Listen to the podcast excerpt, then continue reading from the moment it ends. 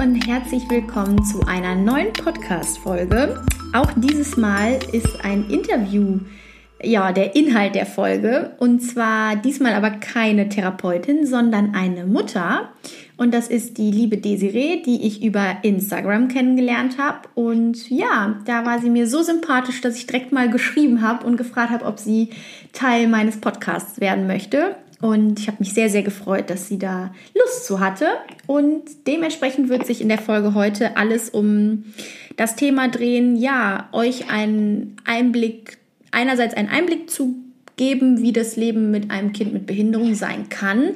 Aber hauptsächlich geht es darum, einfach auch Eltern mit einem Kind mit Behinderung mehr Gehör zu verschaffen und eine, ja, der Podcast soll ja nicht nur aufklären, sondern einfach auch eine Plattform bieten für alle Menschen, die mit diesem Thema zu tun haben oder zu tun haben möchten und dass das mehr zum Alltag gehört. In Zukunft werdet ihr da auch mehr von hören. Also ihr werdet nicht nur mich in Zukunft hören. Und damit ihr aber auch ein bisschen was über Desiree wisst, wird sie euch jetzt ein, einfach kurz was zu sich erzählen und zu ihrem Leben. Ja, Lieben Dank. Hallo, ich bin Desiree, ich bin 35 und lebe mit meinem Partner und unserem fast zweijährigen Sohn im Randgebiet von Hamburg. Ähm, ja, was gibt es groß über uns zu erzählen? Eigentlich sind wir eine ganz normale Vater, Mutter, Kind Familie, nur dass unser Sohn halt ein paar Besonderheiten mitbekommen hat. Mm, aber im Alltag stört uns das gar nicht. Und ja, wir versuchen das Beste draus zu machen, ihn halt zu fördern, aber auch nicht zu überfordern. Und an sich geht es uns ziemlich gut und wir leben ein sehr glückliches, gutes Leben mit ihm. Ich würde sagen, das ist schon mal das Wichtigste direkt am Anfang, ja. kurz und knackig zusammengefasst und dargestellt. Ja. Ähm, genau, und wir haben natürlich uns auch ein bisschen überlegt, ähm, was so der Mittelpunkt dieser Folge sein soll. Und um das schon mal auch für euch Zuhörer von vornherein, ähm, dass euch das klar ist und euch nicht wundert, es wird überhaupt nicht darum gehen, was für eine Diagnose Desirees Sohn hat und auch, es wird auch nicht im Mittelpunkt stehen, wie es ähm, zu dieser Diagnose gekommen ist und so, sondern es wird wirklich um das Leben ja, wie es so ist, mit einem Kind mit Behinderung zu leben gehen. Und ja, deshalb ist vielmehr so die erste Frage auch direkt, ähm, was äh, bedeutet Behinderung mittlerweile für euch im Alltag? Ich muss zugeben, im Alltag, also wirklich in unserem normalen Alltag, den wir haben, spielt die Behinderung nur eine untergeordnete Rolle. Mhm. Ja, wir haben andere und mehr Termine, sowieso, man geht zur Physio, man hat Frühförderung, äh, man hat da einen Arzttermin, da muss was erledigt werden. Das ist schon mehr und das muss natürlich organisatorisch gewuppt werden. Mhm. Aber es ist für uns jetzt nicht, dass wir sagen, wir fühlen uns in unserem Alltag jetzt groß eingeschränkt oder äh, es ist halt anders. Es ist nicht, wie man sich das vorher in der Schwangerschaft vorgestellt hat. Ne? Da hat man ja dann so schöne äh, Vorstellungen von wegen, ja, das Kind muss sich dem Leben anpassen etc. Ja. Das hat sich natürlich auf den Kopf gestellt und es ist natürlich ganz anders als wie in der Vorstellung, aber deswegen ist es nicht weniger gut und wir haben genauso unseren Alltag und wir ärgern uns genauso über unseren Sohn, wenn mal wieder was nicht klappt. Also ja. natürlich, wenn er das Essen verweigert, dann könnte ich auch durch die Decke gehen, ohne Frage. Aber so in unserer Blase ich sage mal gerne Familienblase, ohne äußerliche Einflüsse, mhm. spielt das gar keine Rolle. Da ist unser Sohn unser Sohn und ob er jetzt was kann oder nicht kann, das interessiert uns da gar nicht. Also deswegen sind wir da relativ unvoreingenommen. Mhm.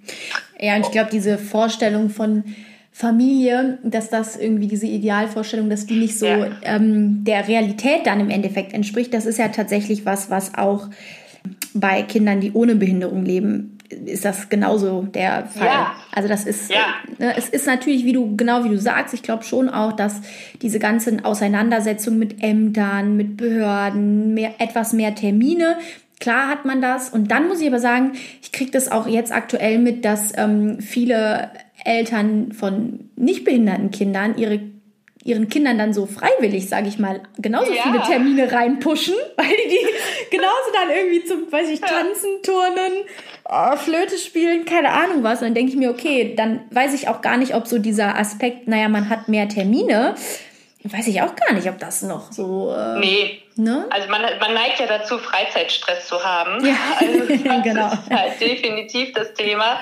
Ja. Deswegen ist das auch nicht ja, natürlich meckert man mal, wenn man ja. mal wieder beim Arzt sitzen muss. Ne? Aber ja. im Großen und Ganzen glaube ich halt nicht, dass wir, wir haben halt andere Termine. Ja, es sind halt auch nicht so ganz so bewusst, äh, in Anführungszeichen, freiwillig gewählte Termine. Und ich meine, hinter genau. euren Terminen steckt ja auch eine andere Intention, als wenn ja. man das Kind ähm, zu irgendwelchen Aktivitäten anmeldet, genau. sage ich mal. Ja. Das habe ich im Übrigen damals versucht. Ähm, als mein Sohn ungefähr ein halbes Jahr alt war, dachte ich, naja, wir müssen jetzt mal was wie alle anderen auch mhm. machen. Mhm. Na, man will ja dann auch dazugehören. Klar, ja. Und dann war ich mit ihm beim Babyschwimmen. Vollkatastrophe. das fand er ja so doof, dass ich dann auch gesagt habe, ja, da war Muttis Wunsch halt größer als das, was dem Kind irgendwie in dem Moment Spaß gemacht hat. Ja. So, und ja. lernt man.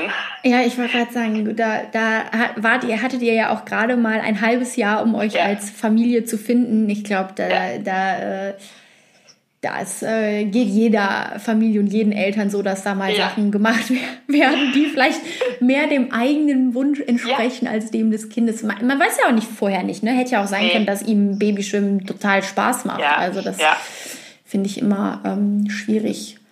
Nee, eben. Aber es ist halt so unsere lustige Geschichte zum Thema. Und ähm, aber weil du auch gerade schon so, so sagtest, naja, in eurer Familienblase ist es nicht so ein Thema im Alltag. Habt ihr denn Kontexte im Alltag, wo es dann doch irgendwie ein Thema ist? Äh, da hatte ich gerade die Situation gestern. Mhm. Ähm, wenn man draußen ist, er ist ja jetzt nun fast zwei und läuft halt natürlich noch nicht. Mhm. Und ist schon noch recht unselbstständig. Das heißt, er ist entweder im Kinderwagen oder bei mir in der Trage oder ich habe ihn auf den Arm. Also er ist halt nicht dann unterwegs. Und dann war ich gestern im Park und wir wurden halt so häufig angeglotzt, also er vor allen Dingen. Man muss dazu sagen, er hatte dann auch noch ein Augenpflaster dran zum Auge abkleben. Mhm.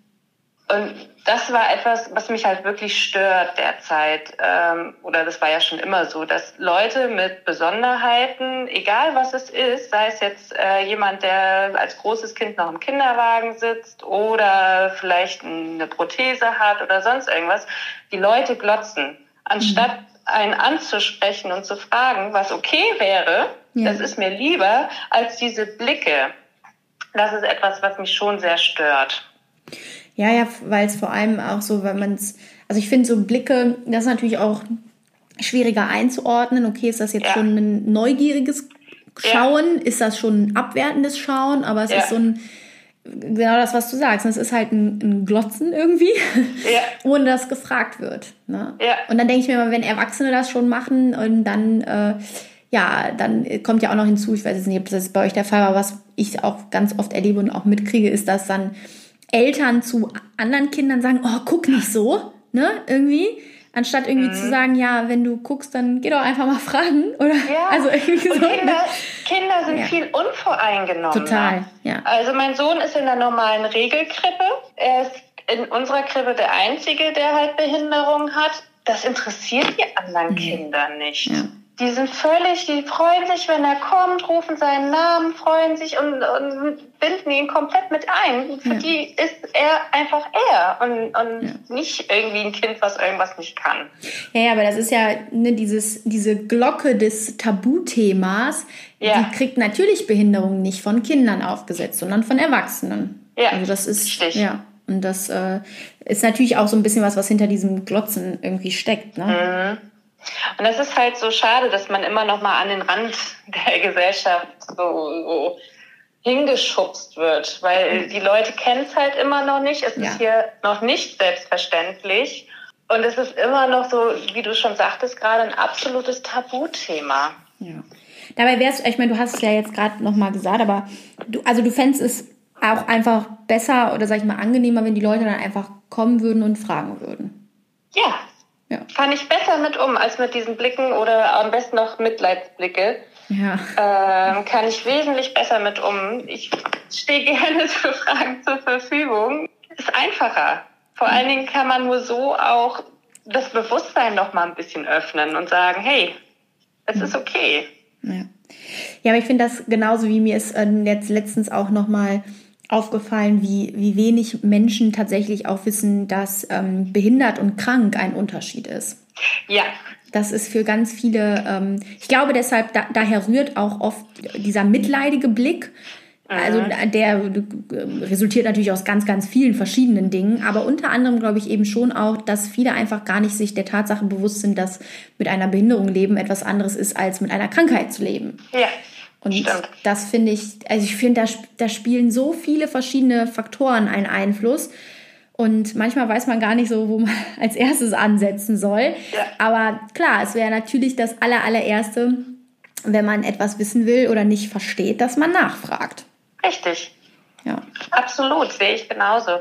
Wobei Sache zwischen Krankheit und Behinderung natürlich auch so eine Gratwanderung ja. manchmal ist. Manchmal da, auch da verschwimmen die Grenzen jetzt. Also ohne viel auch zur Diagnose sagen zu müssen. Ja. ja. Aber das bei meinem Sohn resultiert aufgrund einer Krankheit. Ja. Es ist halt so. Ja, es ist halt nur natürlich, also wir verbinden einfach als Menschen mit dem Begriff krank natürlich Leid. Mhm.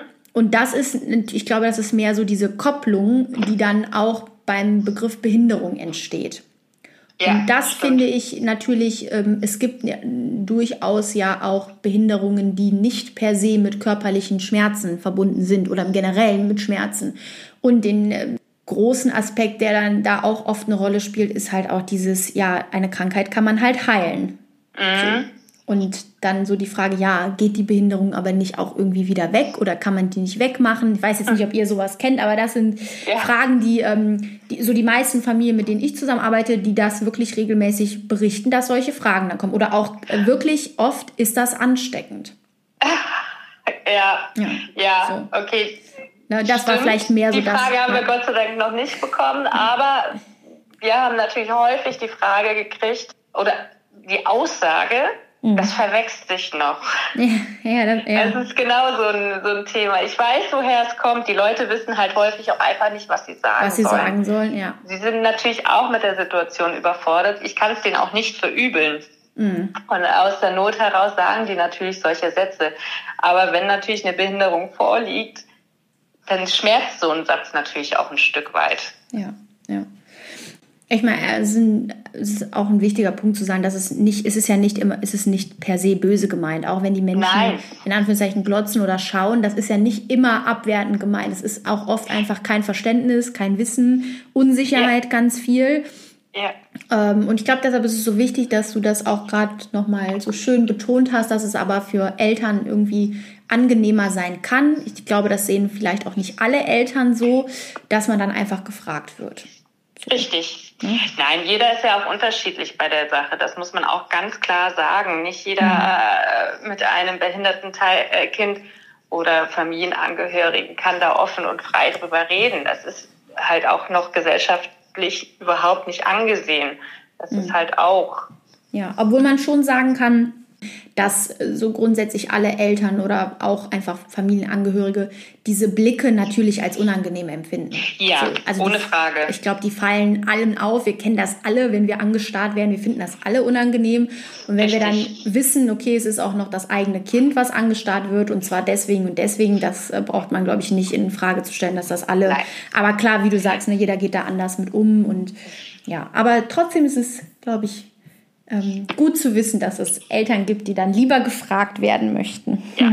Ja, ja das auf jeden Fall.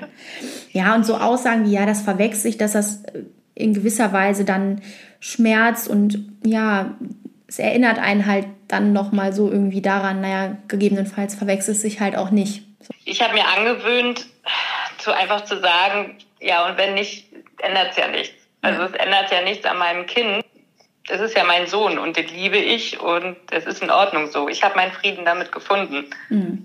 Wie ist das dann so, wenn du das sagst? Hast du das Gefühl, es kommt dann beim Gegenüber auch, auch an oder hast du mir das Gefühl, die denken sich dann, ja, ja, das behauptet die jetzt nur, aber eigentlich irgendwie nicht. Weißt du, was ich äh, meine? Doch, das denke ich schon, ja? weil ich glaube schon, dass ich das auch mit Überzeugung sage. Also ich bin ja davon überzeugt. und ich glaube schon, dass ich das dann auch rüberbringen kann. Ja. Und ich lache ja auch und lächle und bin ja stolz auf mein Kind. Dementsprechend gibt es da von meiner Seite, mhm. wenn Sie es mir nicht glauben, dann ist das nicht mein Problem, muss ich ja. jetzt mal nee, ganz du, böse sagen. Es entstehen dann keine Diskussionen, dass dann irgendwie. Nein. So, okay, nein. Ja, gut. Nein, nein.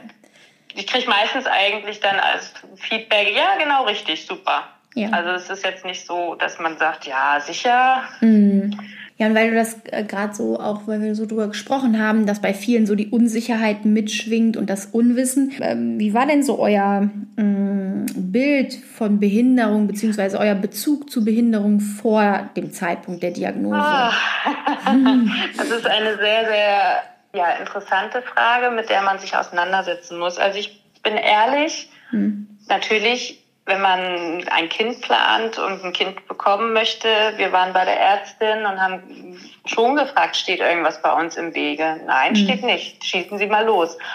Und dann haben wir auch das Erstsemester-Screening machen lassen und haben die Nackenfalte messen lassen. Und für uns war tatsächlich klar, dass wir das an sich nicht möchten. Mhm. Weil wir aber auch unaufgeklärt waren und eigentlich uns zu wenig auch damit befasst haben beziehungsweise unaufgeklärt ist das falsche Wort. Ich weiß gar nicht, wie man das so richtig beschreiben kann. Ich bin schon mit behinderten Menschen viel aufgewachsen. Meine Mutter ist Ergotherapeutin und hat natürlich auch viel mich dabei gehabt. Und für mich war das immer was Normales. Mhm. Aber wenn man selber ein Kind bekommt, dann wünscht man sich natürlich ein gesundes Kind. Das ist, ist einfach so. Ja, ich glaube, das ist und so dieses Gefühl vielleicht von unvorbereitet, ja, anstatt ja, unaufgeklärt, genau. so genau, nicht gewachsen. unvorbereitet, genau, genau. Dann gegebenenfalls richtig. Ja. Mhm. So und unser Sohn war ja per se gesund, mhm. bis halt dann etwas kam und also er ist gesund geboren. Und dann mhm. freut man sich natürlich, hey, super, alles gut gegangen, klasse. Man hat sich ja gar nicht so die Gedanken drüber gemacht. Mhm. Und dann kommt Tag X bei uns war es einfach so, wir hatten gar keine Zeit in dem Moment, uns darüber Gedanken zu machen, weil andere Sachen im Vordergrund standen und wir sind da so tatsächlich reingewachsen. Ja. Weil bei uns halt auch immer hieß, es ist alles offen. Und so hat man erst Schritt für Schritt das mitgekriegt. Also die Diagnose selber war trotzdem ein Riesenfragezeichen für uns. Also für uns war damals noch nicht bewusst, ob wir jetzt ein behindertes Kind haben oder nicht. Die mhm. Möglichkeit war da. Aber keiner konnte uns eben sagen, ob es wirklich so kommt. Mhm. So und jetzt mal im Ernst, also für mich ist mein Sohn ja nicht behindert in dem Sinne. Also ja, mhm. er hat seine Baustellen, ja. aber wir leben ja damit ein gutes Leben. Ja, ja. Also ich denke heute natürlich auch ein bisschen anders über diese ganze Pränataldiagnostik. Ja, ich glaube, das bleibt nicht aus. nee, das ist so. Aber ich muss da auch ehrlich sein. Also ich konnte es mir halt vorher auch nicht vorstellen. Ja, ich glaube, das ist aber tatsächlich was, ähm, also ich meine, ich schreibe das ja auch immer und das ist, es geht auch nicht nur dir so. Man, ich glaube, wenn äh, alle mal ehrlich sind, ähm, die wenigsten oder sogar fast keiner, würde ich mal behaupten, wünscht sich wirklich von Anfang an sagt, ja, ich wünsche mir jetzt ein Kind mit Behinderung. Nein. Und zwar nicht aufgrund der Tatsache, dass man dann weiß, okay, das Kind habe ich irgendwie weniger lieb oder sonst was, sondern weil wir alle einfach auch wissen, okay, Behinderung gehört nicht zum Alltag, es gehört nicht ja. zur Gesellschaft und es wird gegebenenfalls immer Schwierigkeiten durch die Umwelt, sage ich mal, kommen. Ich glaube, das ist Richtig. mehr das, warum dann ja. auch viel dieser, nee, wünsche ich mir nicht unbedingt. Nee. Ähm, weil ich meine, klar, das tendenziell wünscht sich das niemand für sein Kind. So, das muss man halt mal Richtig. so sagen. Und ich finde, das ist Eben. auch okay, das so zu sagen. Und ähm, deshalb finde ich das aber auch so, so wichtig eben, dass das mal in der Gesellschaft ja, sich ändert oder auch, ja. und das fängt eben, wie du sagst, das fängt bei der Pränataldiagnostik an. Ich meine, ich glaube, man kann nicht aufhalten, dass es da immer mehr Entwicklung und Fortschritt gibt und geben wird. Aber ich finde, es wäre schon mal sehr wünschenswert und ein großes, großes Ziel, die Aufklärung und den, den Umgang mit werdenden Eltern im Rahmen ja. der Pränataldiagnostik zu ändern. Ja, ja, das, absolut. Ja. Und das nicht als, als neg so negativ behaftet immer darzustellen, sondern eigentlich Entdecke, Entdeckung von den Möglichkeiten auch. Also ja. Ja, einfach das. Vor allen Dingen, das Interessante ist ja, Entschuldige, das mhm. Interessante ist ja, das hattest du, meine ich, auch schon mal geschrieben in einem Beitrag, die meisten Behinderungen kommen ja auch erst ja. nach der Geburt. Ja. Ja, ich habe mich da tatsächlich, äh, das habe ich äh, tatsächlich in einem Beitrag schon geschrieben, ich habe mich da sehr intensiv mit beschäftigt, weil es ja. eben, ja, weil ich mich eben, klar, Pränataldiagnostik ein großer Bereich ist und ich, ich muss wirklich sagen, ich habe vielleicht bei von zehn Fällen wirklich vielleicht eine Familie dabei, bei denen das pränatal in der Diagnost also diagnostiziert worden ja. ist. Ja. Und da habe ich mir dann immer gedacht, naja, ist das jetzt irgendwie nur bei den Familien so, mit die, die ich so kenne und mit denen ich zusammenarbeite? Aber es ist ja das Gesamtbild. Und dann, ja. und das ist eben das, was ich so, so problematisch auch finde, dass abgesehen von dem ganzen Prozess der Diagnostik an sich und der Pränataldiagnostik, ähm, dass eben auch überhaupt nicht darauf vorbereitet wird oder gesagt wird, naja, okay, das, wie das bei euch ja auch war, das sieht jetzt alles unauffällig aus, sage ich mal, wie es so schön gesagt wird immer. Ja. da kann man sich auch drüber streiten. Und ähm, dann, es verhindert, also es heißt aber nicht, dass nicht eine Behinderung ins Leben tritt. Genauso wie es genau. ich finde es auch eben so schön, diesen Satz, okay, wir können auch alle behindert werden. Ja, weil ja. wir können eben alle einen Unfall haben, aus dem eine Behinderung resultiert oder einfach dadurch, ja. dass wir älter werden. Ja. Und das finde ich so, dass das ist echt ein großer Punkt, der sehr untergeht. Richtig. Und, und das ist so schade drum. Unsere Gesellschaft muss halt lernen, dass das normal ist. Also mhm. ich finde dieses Wörtchen normal ja so ganz furchtbar inzwischen. Lass es ja. bitte normal.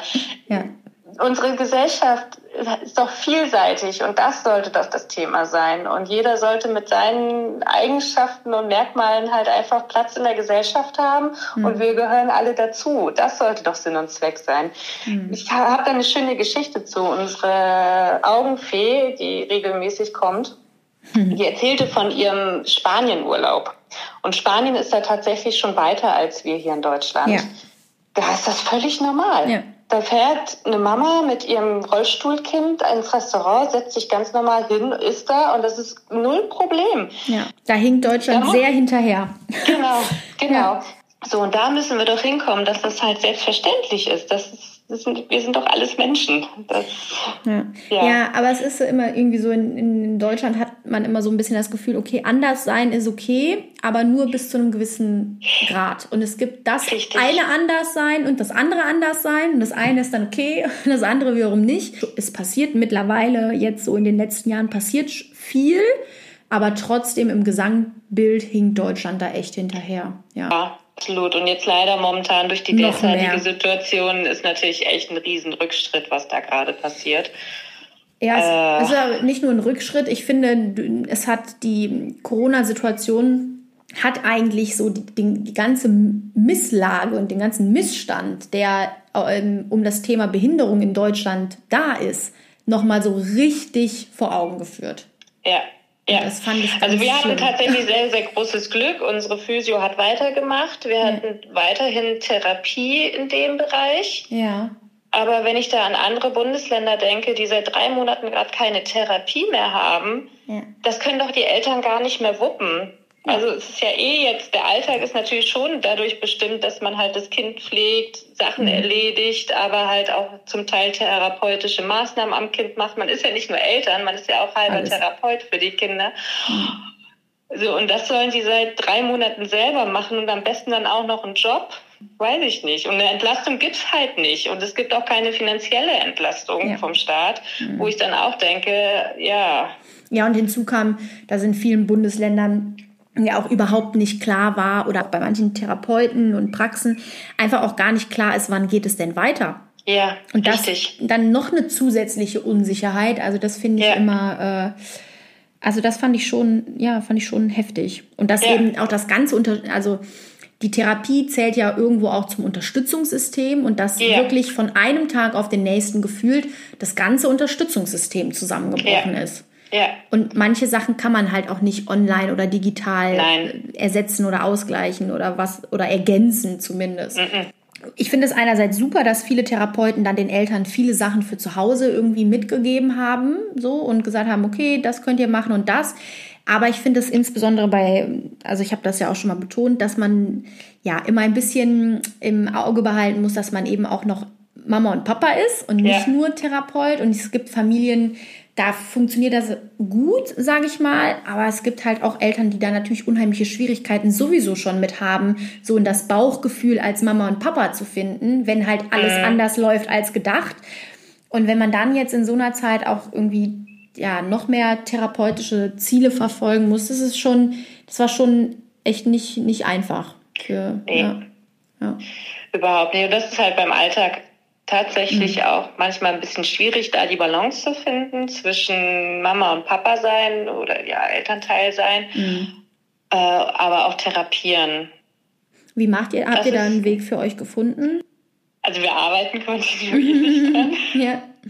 Äh, nein, äh, im Großen und Ganzen therapieren wir langsam erst mehr zu Hause. Wir haben jetzt eine ganze Weile zu Hause wenig gemacht, mhm. mal ein paar Übungen, aber ansonsten die Physio. Mhm. Aber wir werden jetzt natürlich noch ein bisschen mehr machen, aber alles so, es muss halt in den Alltag reinpassen. Also sprich morgens beim Wickeln oder abends beim Wickeln, zur mhm. Bettgehzeit. Ah, da wird halt dann noch mal eine halbe Stunde geturnt und Übungen gemacht. Und sonntags zum Beispiel ist bei uns frei. Also wir mhm. haben gesagt, so sonntags darf unser Sohn ganz normal Kind sein. Da wird nichts korrigiert. Da wird nicht noch mal geguckt oder die Übung muss noch gemacht werden. Das ist auch ein Sozialdruck. Also man hat als Elternteil auch das Gefühl, man muss das alles machen, sonst ist man ein schlechter Elternteil, mhm. äh, weil sonst hat man nicht das Bestmögliche für das Kind rausgeholt. Man neigt ja dazu, Sachen wegtherapieren zu wollen. Ja. Was halt tatsächlich nicht, also die Kinder entscheiden selber. Das sehe ich an meinem Sohn halt auch tagtäglich. Er entscheidet selber, worauf er Bock hat und was nicht. Er entwickelt sich auf seine Art und Weise und er geht seinen Weg. Wir können nur unterstützen, mhm. wir können aber nichts erzwingen. Sehe ich genau. Aber ja. es ist dieses Wegtherapieren. Aber es ist schwer. Ja, es ist klar. super schwer, das zu akzeptieren und äh, es ist super schwer, dahin zu kommen. Ja, ich kann das auch absolut ähm, mir vorstellen. Natürlich will man als Elternteil das Beste und ist, man, man sieht ja auch, Therapie ist halt was, ähm, vor allem bei so physiotherapeutischen oder so, wo man ja auch sichtbare Erfolge wahrnimmt häufig. Also wenn man zum Beispiel mhm. dann, dann kommt, kommt der nächste motorische Entwicklungsschritt und, und, und. Und das ist natürlich was, wo man dann auch der Meinung ist, ja, okay, das ist so das Bestmögliche. Aber es ist ja genauso wichtig für Kinder und das ist auch irrelevant, ob mit Behinderung oder ohne, dass sie Selbstständigkeitserfahrungen machen, Selbstwirksamkeitserfahrungen, dass ja. sie mal zur Ruhe kommen können. Ähm, ja, das, das gehört eben genauso dazu, aber weil das eben so Sachen sind, die man vielleicht nicht so gut messen kann, sage ich, ist vielleicht besser als zu sagen, sichtbare Erfolge, sie sind mhm. nicht so mhm. gut messbar, einfach. Ähm, fällt das manchmal so hinten drüber, sage ich mal. Ja. Und definitiv. Da kann es, glaube ich, genauso wie es macht, ist, dass das hilft, einfach zu sagen, okay, man hat mindestens einen Tag in der Woche, wo wirklich gar nichts gemacht wird und wo man sich auch nicht stressen lässt. Aber ja, der Leistungsdruck unserer Gesellschaft, der gilt auch für Eltern eines Kindes mit Behinderung. Also das ja. ist, ja. Ich habe das mal irgendwo gelesen. Es ist eine Leistungsgesellschaft. Man mhm. versucht den Superbehinderten irgendwie ja, zu, genau. zu züchten. Wenn man schon ein behindertes Kind hat, dann doch aber bitte. Dann aber den besten. Genau, ja. Also man will, das Schlimmste ist, und das ist ja. mir letztens auch aufgefallen, wo ich nur dachte, so jetzt reicht's aber auch mal, man vergleicht ja auch die Behinderten untereinander. Ja. Nicht nur, dass man die gleichaltrigen Kinder miteinander vergleicht, sondern auch die mit eventuell der gleichen Diagnose. Oh, der kann ja schon das und das. Mein Sohn kann das jetzt noch nicht. Ja. Hm. ja. Total blöd, wirklich aber blöd. Das ist, ist, ist total blöd, aber das machen wir alle. Also dieses ja. Vergleichen ist, das ist so ein riesiges Thema, weil es so unbewusst ja. und so automatisiert bei uns abläuft. Ja. Und ähm, ich finde es immer klasse, wenn man das so, wenn man so weit ist, dass man das wahrnehmen kann und sagen kann, ey, okay, das ist jetzt irgendwie blöd, wie du sagst. Ähm, aber das ist immer so, ja. Und das ist eben was, was da sind ähm, Kinder mit Behinderung und Eltern oder Familien mit äh, Behindertem sind da nicht von ausgenommen. Nee, nee, das stimmt. Das ist ja genauso, wie es ja auch eine Hierarchie ähm, der Behinderungen gibt. Ja, also das zum ah, Beispiel, ah, ja. also habt ihr bestimmt auch schon von gehört, ne? Für alle, die es vielleicht jetzt noch nicht so gehört haben, es ist halt, ne, dass äh, Menschen, zum Beispiel, zum Beispiel Menschen mit Trisomie 21, da findet sich da ist die Aufklärung mittlerweile relativ gut. Ähm, die, ja, das ist so nicht mehr so ganz so unbekannt. Und dann gibt's äh, Menschen mit komplexer Behinderung zum Beispiel, da ist weiterhin, da gibt's super viele Syndrome, die sehr unerforscht sind und wo es sehr, sehr große Lücken und Defizite in der Forschung und im Umgang einfach auch gibt. Und es ist auch alleine, ich, das kann ich jetzt nur aus Köln sagen, und das ist so, das kann man auch nicht irgendwie vertuschen. Es gibt viele Wohnheime, Wohngruppen, da werden Menschen mit einer Behinderung einfach lieber genommen als Menschen mit einer anderen Behinderung, weil es einen geringeren Pflegeaufwand bedeutet und, und, und. Das ist selbst bei Menschen mit Behinderung so. ja. ja. Und auch bei den Kindergärten oder ja, Schulen, selbst an. die, die ja. inklusiv, inklusiv ja. schon arbeiten, die picken sich natürlich auch nur das raus, was sie auch ja meinen wuppen zu können. Ja. Ich kann es ein Stück weit verstehen, weil auch die Lehrer oder ja. die Erzieher, die sind ja gar nicht gebrieft und gar nicht ausgebildet dafür. Ja. Die werden da einfach reingeworfen, so jetzt hier, wir arbeiten jetzt inklusiv, bitteschön. Ja, ja. das finde ich ein ganz, ganz großes Problem, dass, ähm, also ich meine, ich bin ein absoluter Befürworter natürlich für die Inklusion, aber man hat das einfach Menschen ja einfach vor die Nase gesetzt, die das halt nicht machen wollten. Denn man muss es ja einfach mal realistisch sehen. Äh, die Lehrer konnten sich ja dazu entscheiden, ob sie ähm, Sonderpädagogik studieren oder nicht. Und sie haben es ja nicht gemacht. So, und jetzt müssen sie dann trotzdem ähm, mit Kindern mit Behinderungen arbeiten, sage ich mal. Dass, dass das natürlich überfordernd ist und Angst bereitet, kann ich verstehen, weil alles, was wir ja. nicht kennen, wo wir uns unwissend fühlen, äh, verunsichert uns erst zunächst ja. einmal. Und es ist das, ich weiß das halt viele auch immer nur aus Köln, aber hier im Lehramtsstudium ist es jetzt, ist jetzt in der Ausbildung eine Veranstaltung oder ein Modul, also ein Modul eingeführt worden zum Thema Behinderung. In einem Studium, was fünf Jahre lang geht. Also das sagt schon ja. alles, finde ich persönlich. Also, ja, dem ist nichts mehr hinzuzufügen. Ja. Ja. ja, es ist leider so. Ja, aber du hast ja eben erzählt, dass dein Sohn auch in einem, äh, einer Regelgruppe ist. In einer ja. Wie, wie war das bei euch? Wie ist, wie, ist, wie ist er da so aufgenommen worden? Ach, das war, das war wirklich schön. Das ist so eine Traumgeschichte. Also ja, die wollen wir hören. Gehabt. Ja. äh, wir sind umgezogen und haben ihn halt für Krippen angemeldet. Mhm. Bei uns in der Stadt wird das zentral vergeben. Das heißt, ich habe das der Stadt geschrieben und die haben uns eine zugewiesen. Wir hatten uns natürlich dann zwei aussuchen dürfen. Ja. Da hatte ich natürlich schon darauf geachtet, dass die inklusiv sind. Mhm. Uns wurde eine ganz andere zugeteilt, die hatten wir gar nicht auf dem Zettel. Okay. Und da dachte ich schon so, oh nein, okay, jetzt musst du da anrufen. Man kennt ja die Geschichten. Ich habe mich schon auf eine ablehnende Haltung auch eingestellt da war ich dann äh, sehr voreingenommen, muss man auch sagen.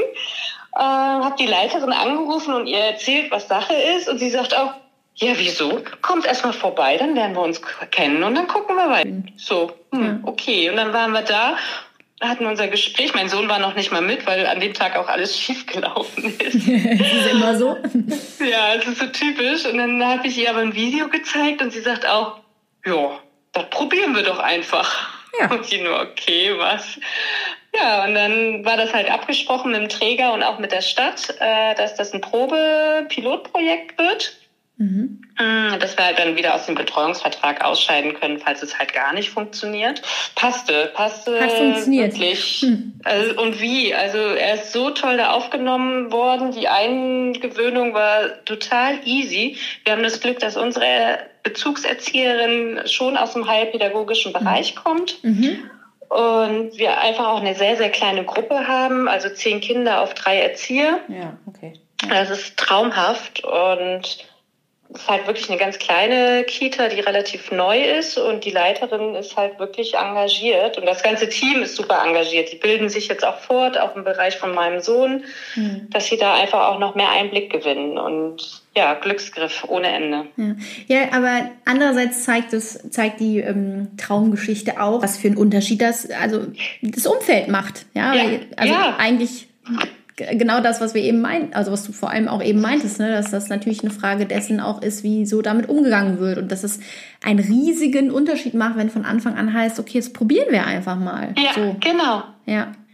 Und wenn man dann offen äh, kommuniziert, wir haben halt immer gesagt, okay, wir reden offen und haben regelmäßig Austausch beidseitig. Also die hätten halt sagen können, nee, funktioniert nicht. Wir hätten sagen können, funktioniert nicht. Ja, super. Also so klappt das halt. Ähm, ja. Und die Kinder, die waren sofort so, ja, okay, ja. der gehört jetzt hierher, Punkt. Ja, Kinder sind da. Da gab es nichts. Ja. Also, was ich manchmal denke, kann aber auch sein, dass man sich das manchmal auch einbildet, sind hm. halt die anderen El Eltern, dass sie vielleicht schon gewisse Berührungsängste haben, die noch nicht so ganz wissen, wie sie mit uns auch umgehen dürfen. Ja, wollte ich gerade sagen, mm. vielleicht ist das auch die Frage so, ne? Ja. Aber das äh, da sind wir halt wieder beim Umfeld, ne? Also das Umfeld weiß halt manchmal nicht so richtig, wie sie, wie sie das handeln sollen. Ja, vielleicht benötigen die da auch einfach ein bisschen Zeit. Ja, also, ja, das geben wir.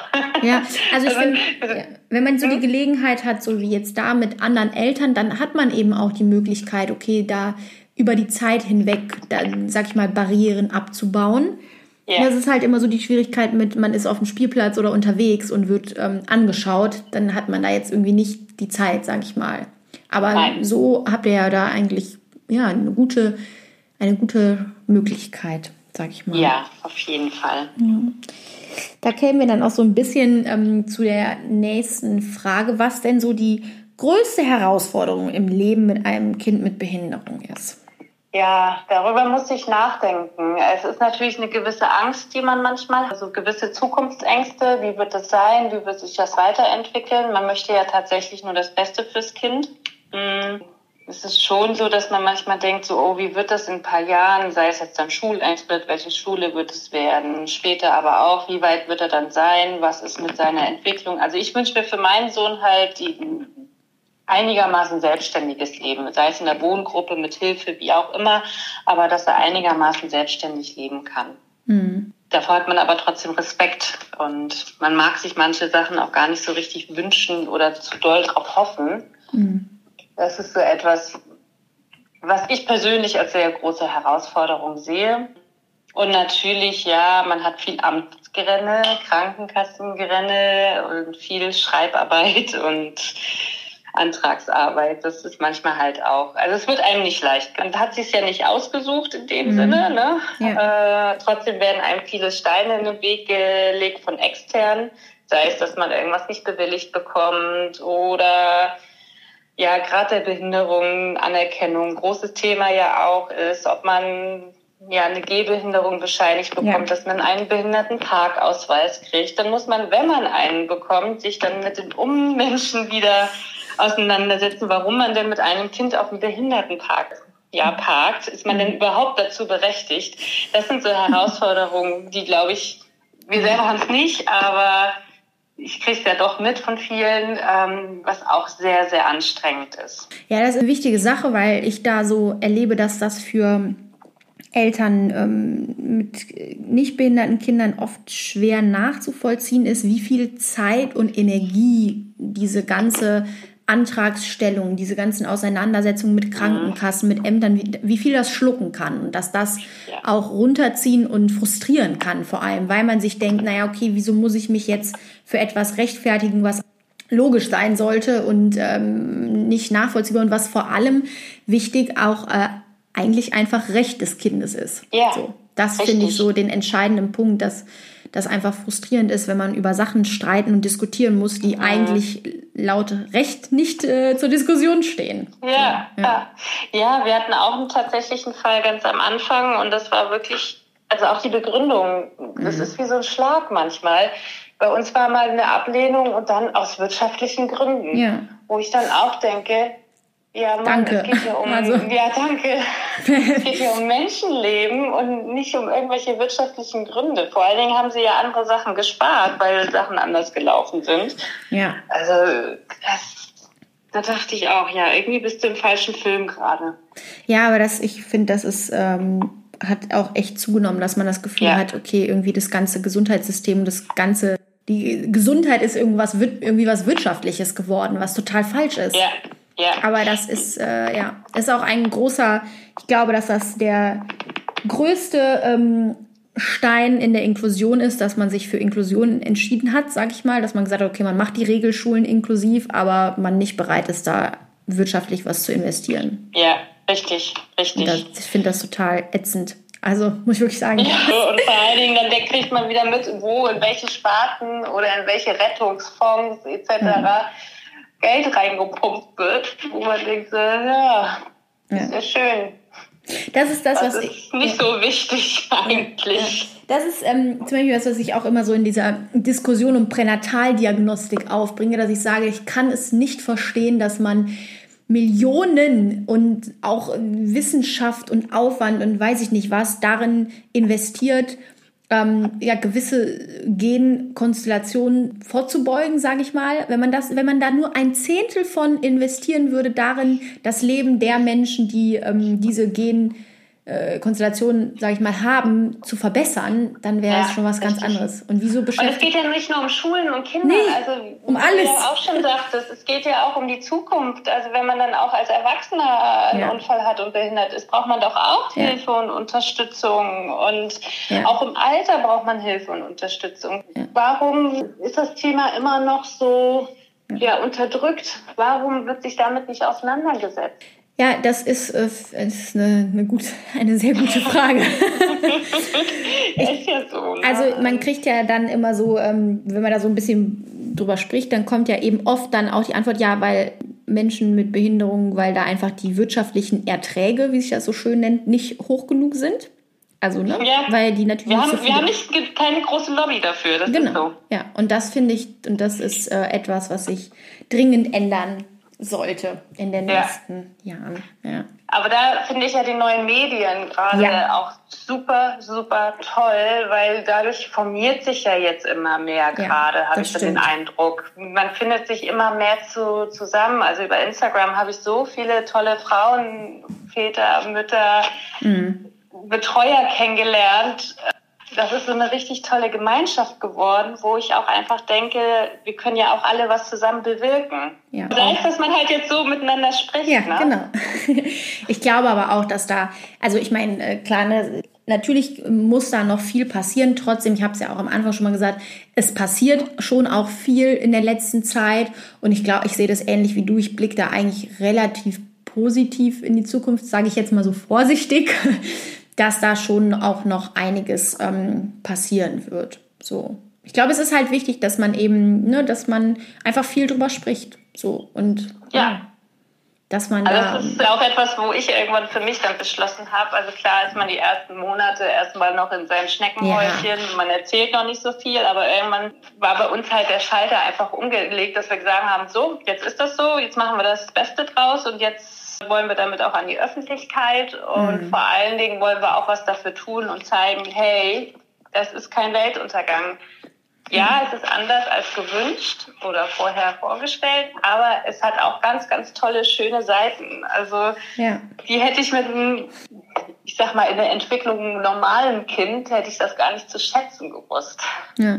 Das ist ein super Übergang äh, zur nächsten Frage. Ja. Und ähm, die Frage ist ich finde die schwierig, weil man würde sie tendenziell einer Familie mit äh, Kind ohne Behinderung jetzt auch eher nicht stellen.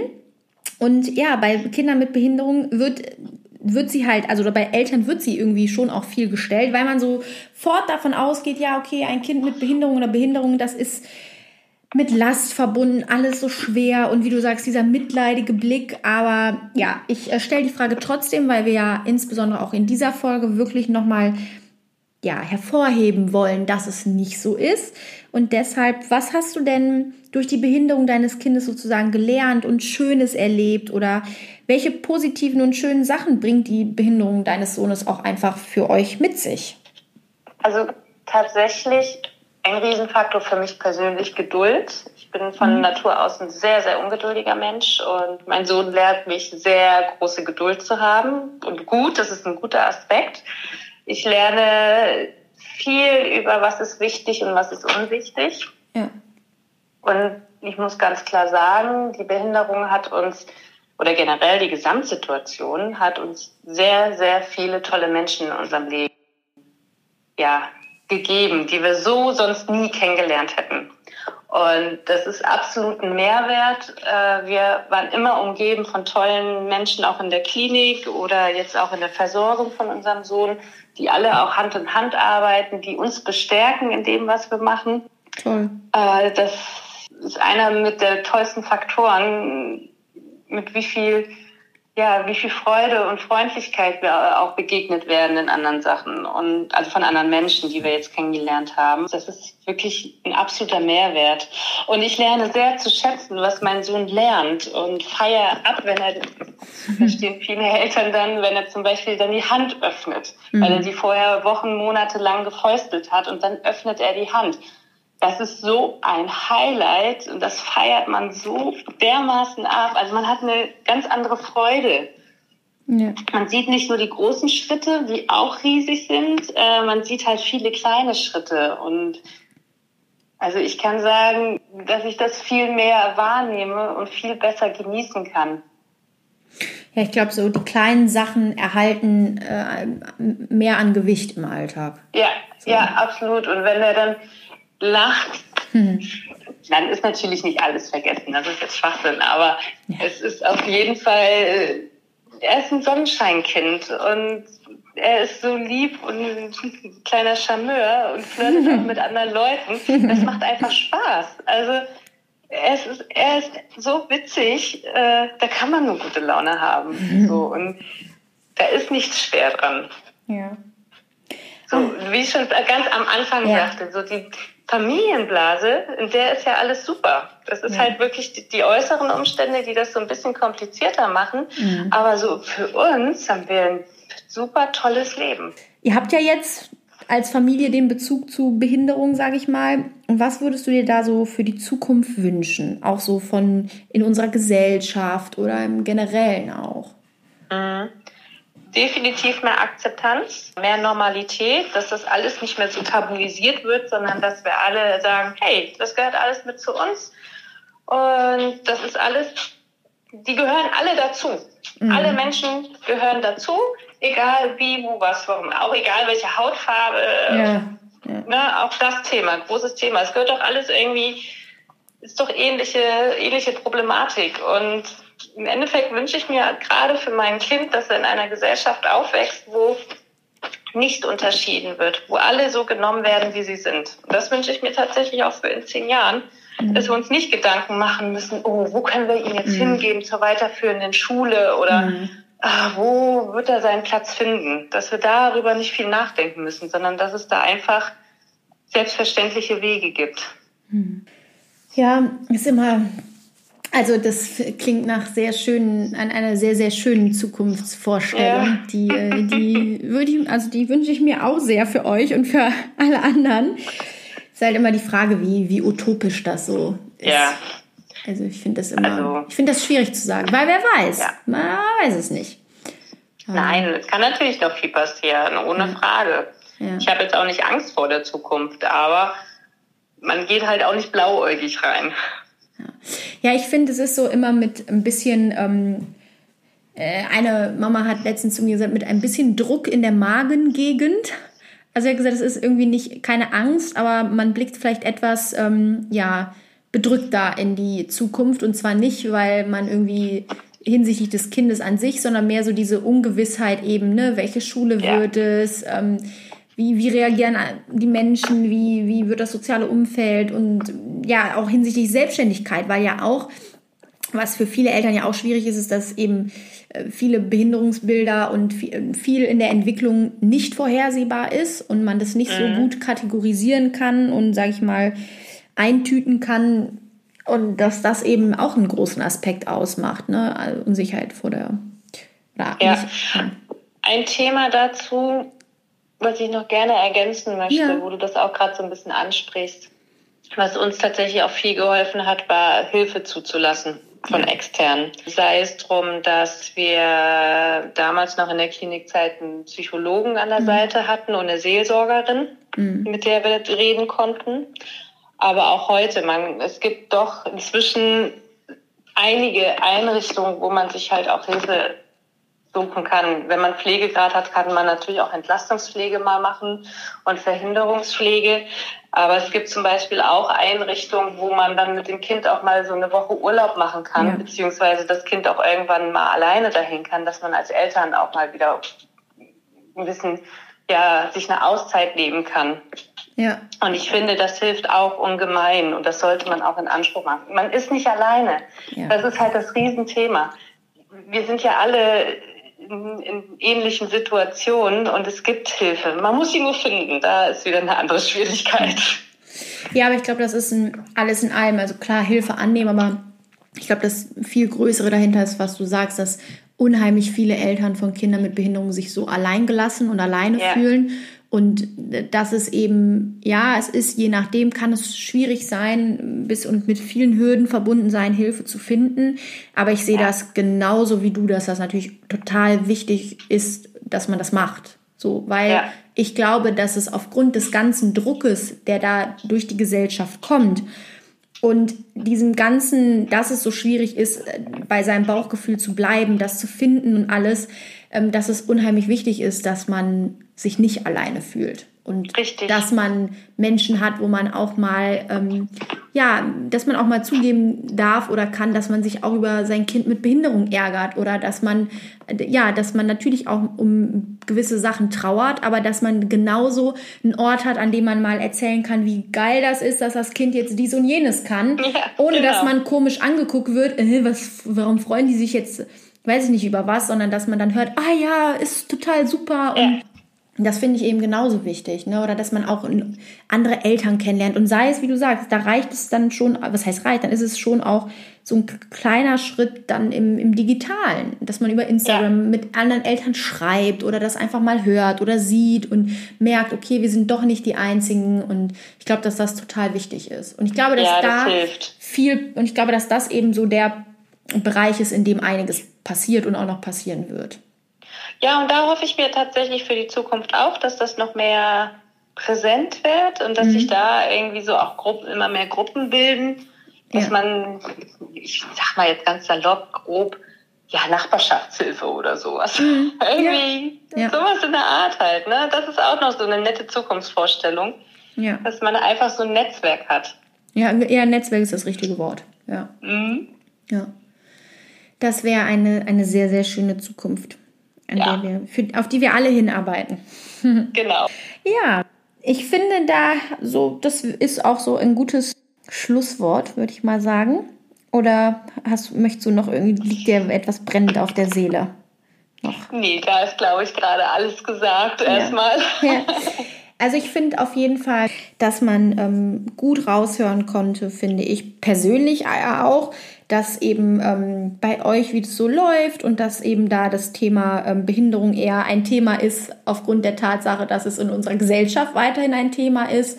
Und das Allerwichtigste finde ich aber, dass es eben nicht nur Familien oder Menschen betrifft, die Personen mit ähm, Behinderung kennen, sondern dass es uns alle betrifft und dass wir uns alle für Inklusion einsetzen sollten und irgendwo auch äh, ein bisschen müssen. Und ähm, genau, das war auch ein großes Anliegen, was ich hinsichtlich dieser Podcast-Folge hatte, dass eben klar wird, dass ähm, nicht nur Eltern oder Menschen, die das so in ihrem Umfeld haben oder auch Kinder mit Behinderung arbeite, sich dafür einsetzen sollten, sondern dass wir das alle machen können und dass es super wichtig ist, dass wir es machen und dass, wenn Fragen bestehen, dass man fragt oder dass, wenn Hemmungen oder Unsicherheiten bestehen, dass man versucht, das irgendwie aufzulösen. Dass man einfach versucht, die Barrieren aus dem Weg zu schaffen. Und das äh, ist eben nicht immer nur daran gekoppelt, dass sämtliche Durchgänge, Aufzüge, Spielplätze barrierefrei sind, sondern auch, dass es in den Köpfen ankommt. Ja. Ich hoffe, dass diese Folge da einen kleinen Beitrag zu leisten konnte. Damit würden Desiree und ich uns jetzt auch verabschieden und wir freuen uns, wenn ihr Feedback gibt. Und ihr könnt auf ihrem Instagram-Profil gerne vorbeischauen. Und bei Fragen könnt ihr euch natürlich immer an mich wenden und ich leite die dann weiter. Oder aber direkt an Desiree. Sie hat ja auch gesagt, dass sie offen ist für Fragen. Das greife ich jetzt einfach mal so auf. In Ordnung, ja, äh, gerne, gerne. Ja, genau. Und dann hören bzw. sehen wir uns vielleicht bis zum nächsten Mal. Tschüss!